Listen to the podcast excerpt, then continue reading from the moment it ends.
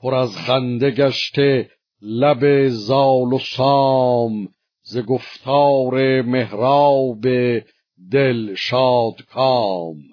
سر ماه نو هرمز مهر ماه بشد سام بر تخت و بگزید راه. چنین گفت مرزال را کی پسر نگر تا نباشی جز از دادگر.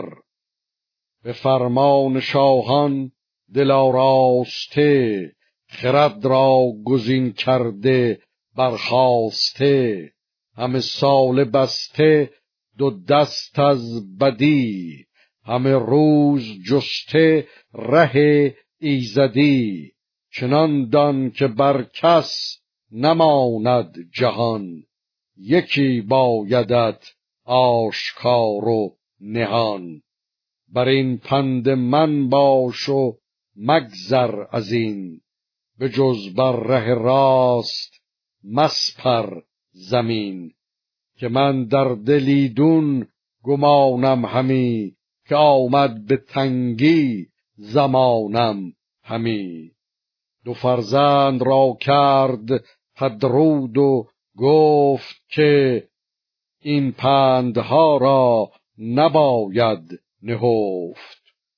برآمد ز درگاه زخم درای ز پیلان خروشیدن کرنای سپه بد سوی باختر کرد روی. زبان گرم گوی و دل آزرم جوی. برفتند با او دو فرزند اوی پر از آب رخ دل پر از پند اوی. سه منزل برفتند و گشتند باز کشیدان سپه بد به راه دراز. و آن روی زال سپه بد ز راه سوی سیستان برد بازان سپاه.